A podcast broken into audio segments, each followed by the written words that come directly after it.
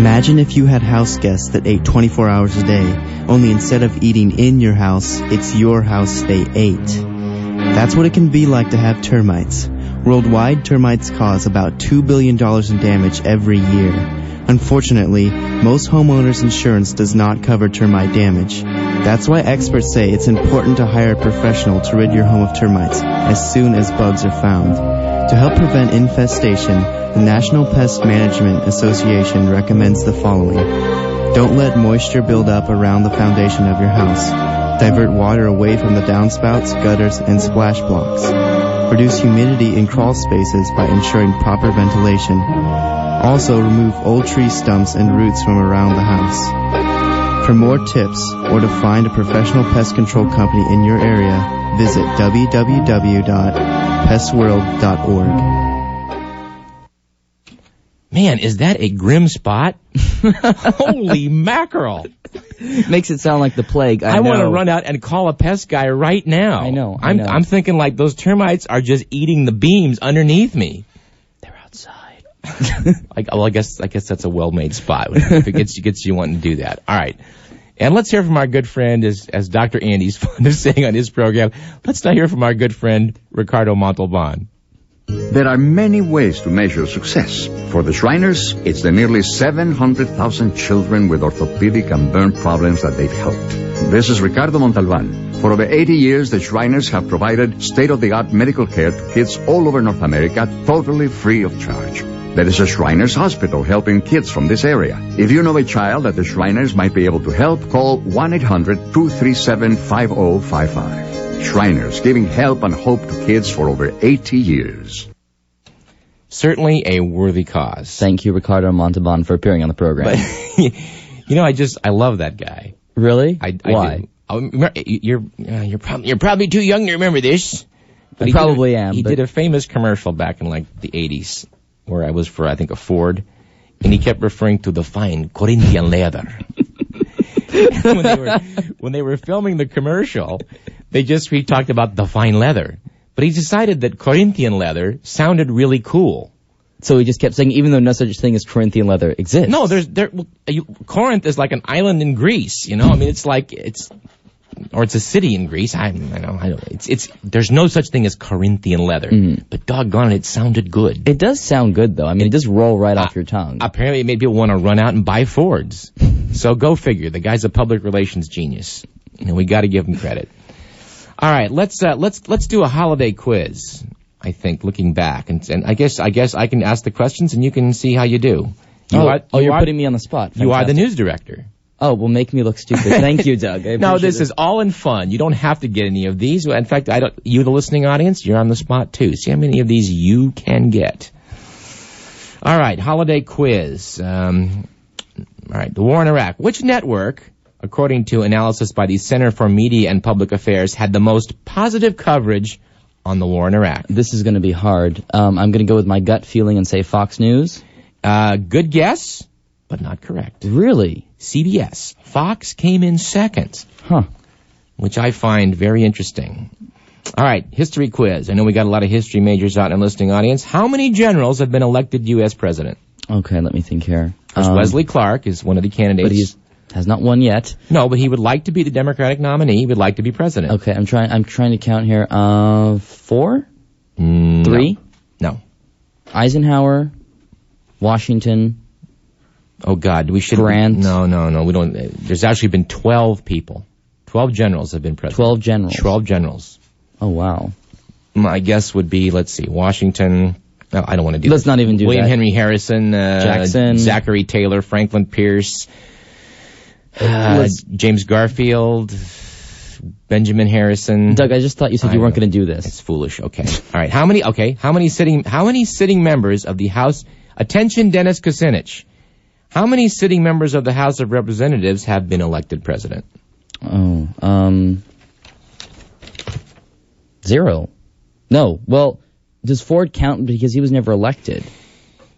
Uh, right. So Ford does not count. So how many? One. One. James Garfield in 1880. Okay. General Garfield. General as I recall, Garfield. was also a General. congressman. And wasn't he also? Which one? Which was the president that was? He was in. He he served in all three branches of government. He was also Chief Justice of the Supreme Court, Um, President, and I believe like a, a senator. William Howard Taft was also Chief Justice of the Supreme Court, and John Quincy Adams was also a congressman. I don't know the that's a great trivia question. I don't know the answer. Well, well by Well, next week's show, we'll, we'll do- see if we can find that answer for you. We'll do a live Trivial Pursuit. Are you the sure air. there was one person? I'm pretty sure. Pretty Yeah. sure. All right, all right. Next question. How many sitting? All right, attention, John Ker- John Edwards, John Kerry, uh, Dick Gephardt, and Joe Lieberman. How many sitting U.S. senators have been elected president? Oh, eight. Surprisingly, only two. Oh, really? Yeah, apparently only two sitting sitting senators have made it to the White House. John F. Kennedy in 1960, and probably the most corrupt nincompoop to sit in the White House, with the possible exception of the current occupant, Warren G. Harding, senator elected in 1920. Wow, impressive. You know, So- people say Bush is George. I, I want to say this. I want. I feel that I should say this as a registered Republican, which I still am.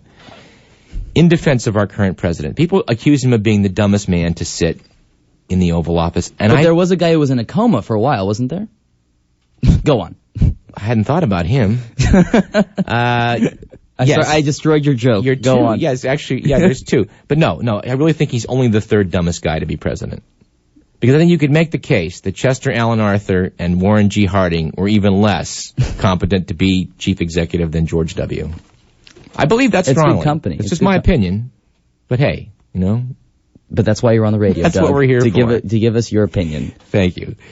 All right, number another question. Uh, this summer, this okay, this one I know you'll get for sure. This Don't. is this is under the category of oddities. This summer, group dozens of young people suddenly showed up. It says groups of dozens of young people suddenly showed up in parks, stores, and other public places all over the world, performed various silly stunts, and ran off without explanation. What were these internet organized gatherings called? Oh, flash mobs.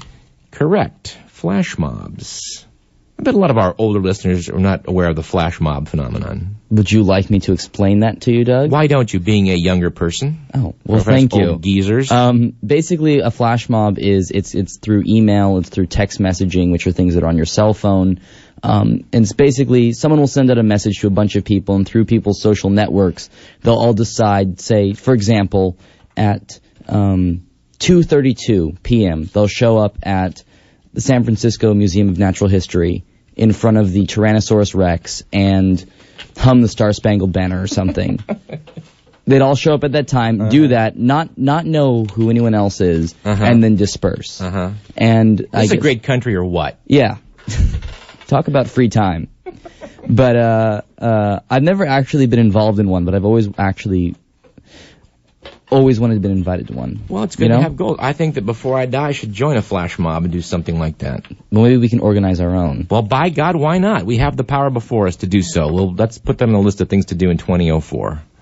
Let's organize a flash mob. All right, international holiday quiz continues. We'll do a few more. Mhm.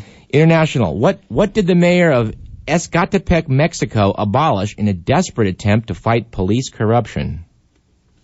Oh, I have no idea. He apparently banned traffic fines.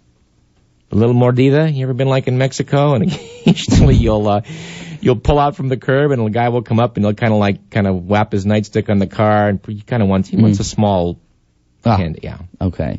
Well, they I was in Puerto Vallarta once, and my brother-in-law pulled out, and the cop pulls right over to him and starts doing that number, and I pull up, start speaking Spanish, which the guy looked at me like, "Oh, rats!" foiled Just like- again. he's like, "All right, go on, go on." he wanted the dumb gringo just to go. I don't know what you're saying, but will you go away for five bucks? Yeah. I know. I know. It happens. So anyway, the mayor, the poor mayor of Escatepec, Mexico, trying to uh, fight this police corruption, attempted to ban traffic fines. All right, speaking of what we are just saying about uh, bicycles in China, what Asian city once filled with bicycles just banned bikes from its streets to make way for automobiles? Shanghai. Correct. That was just a lucky guess. Yeah, apparently the city of Shanghai is now moving up in the world. They want to fill them. They want to fill their streets with uh, polluting cars and get rid of the non-polluting bikes. Well, I think don't they have like uh they're they're, building the tallest building in the world right now there or something? It's just this amazing building boom that's happening in I, Shanghai. I think you may be right. Yeah. I, don't, I don't. I haven't been following that. All right, how many? Let's do one more here. Maybe one We need like a little bell in here or something for when I get it right and a buzzer. You know, and I want to I want to put a moment to thank who my our my producer, Mr. Edward McMillan, who normally will provide the sound effects like that, the eh and the ding. well, we can just say eh and ding. okay, Okay. all right, yes we can. and uh, and he's currently at home uh, enjoying a well-deserved day off this New Year's Day. Um, all right, here's one. Which and we'll talk about this later if we have time because we are kind of eating up the time here, but uh, we still got we still got some time. Which company formally changed its name last year to distance itself from its disastrous merger with a giant dot com? uh, Time Warner. Correct. AOL Time Warner, which used to be AOL and Time Warner, are now just known as Time Warner.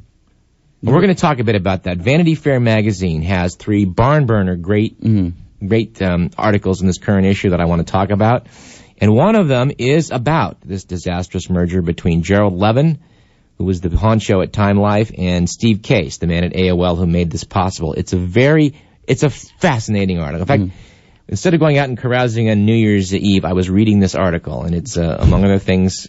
Do you have any idea how different that was from my New Year's? See, what did you do for New, your New I, Year's? I, I don't think I'm allowed to say on the air, but Well, I, I was. I was Well, in okay Chico then. and uh, Say no more. say no more. Chico. Chico, you know, when I, when I was a student back here in the old days, Chico had quite a reputation. It it it still does. And I remember when I went off to med school seeing seeing national news coverage of cars in flames in Chico, California, and how there was an effort to stop the students from drinking too much alcohol, which probably was a good idea. It it hasn't changed a single thing. One of my friend's cars actually two Halloweens ago got flipped over in the middle of downtown. Well, well, they had a thing called Pioneer Week, which Yeah. I believe has been canceled. That was that was canceled. It was a big holiday. It was a drunk. I, and- I was there. I, it was a, it was quite an affair. Oh, it was a lot of fun. Back to the quiz and serious news Uh, items. yes, we and, and we would like to point out to our listening audience, we do not condone carousing and getting drunk when you're a college student. Of course not. No. All right. Uh, our, okay. Here's a quote. Who said it? Who said this? Our spiritual enemy will only be defeated if we come in the name of Jesus. Mm. Oh, wasn't that a general? It was a general. You're Uh, warm. what's the, it was not Joint Chiefs of Staff. I know, but it was it was someone who was. You're was warm. You're close. he was on Joint Chiefs of Staff. Yeah, it's Lieutenant General William Boykin, head of the Pentagon's anti-terrorist task force. We're going to talk in the next two weeks a little bit more about Lieutenant General Boykin, who I think the public does not know much about, but should know more about. Was that the guy? Was that the general who orchestrated the war games that they they sank the battleships and then refloated them?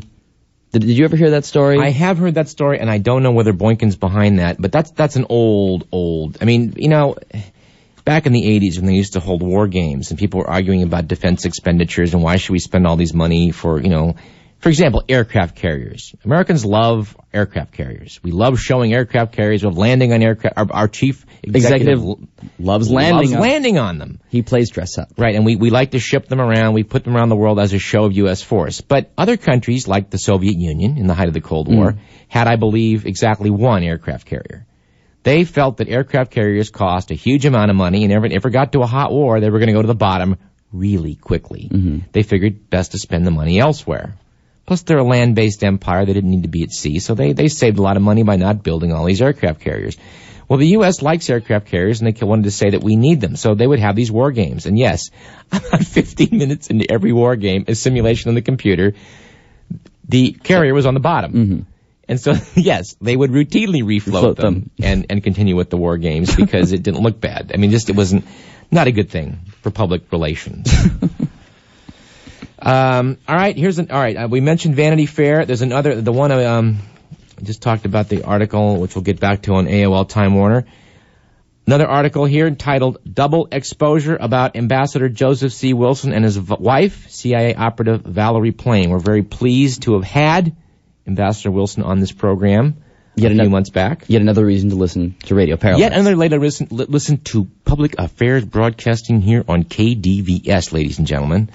And the ambassador was good enough to say that he would come back on the program a few months from now as things developed. Well, things are continuing to develop. Yesterday, Sacramento Bee, page one, special counsel to probe leak. Ashcroft removes himself from Justice Department inquiry from the Knight Ridder newspapers. Attorney General John Ashcroft on Tuesday bowed out of the politically charged investigation into who leaked the name of a covert CIA officer. He's appointed a um, Mr. Patrick Fitzgerald, U.S. Attorney in Chicago, is going to probe the the leaker. And apparently it's focusing in on someone in the White House. The fact that Ashcroft has uh, disqualified himself is seen by experts as saying that, well, it's obviously centering on someone Ashcroft himself is close to. He must remove himself from the issue. And I guess that, uh, of course, it's still being done by the Justice Department. It's the the, the deputy uh, attorney general, I think, is overseeing this.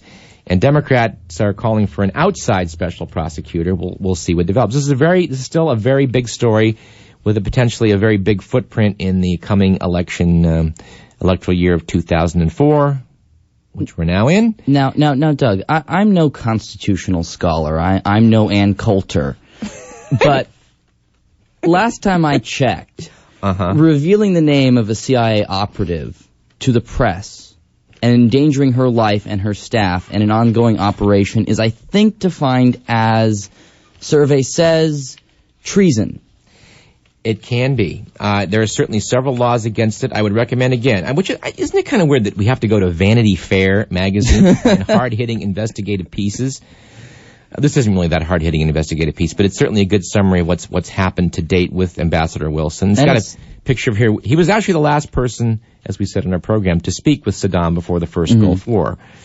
Um, yes, if you if you have an illegal, if you have a covert operation, which apparently his wife Valerie Plame was running, a covert operation for anti-terrorism, then yes, to reveal the name of an of an, an agent who is you know under undercover is uh, potentially going to wreck the whole operation. And I believe that treason is also an impeachable offense. Um, if George Bush Had done it. done it, yes, but I'm we're quite certain that George. I'll I'll say this: I'm quite certain George didn't do this. Yeah. But Karl Rove, that's another story. His boy genius, the the, the man who uh, many people think is the uh, the guy that really directs George Bush, may may well be the guy. Ambassador Wilson certainly at first said he thought he was. He's backed off from that a bit, but perhaps in February or March, as this continues to heat up, he will be good enough to return to our program and talk to you, the KDVS listening audience, uh, directly as to what's happening.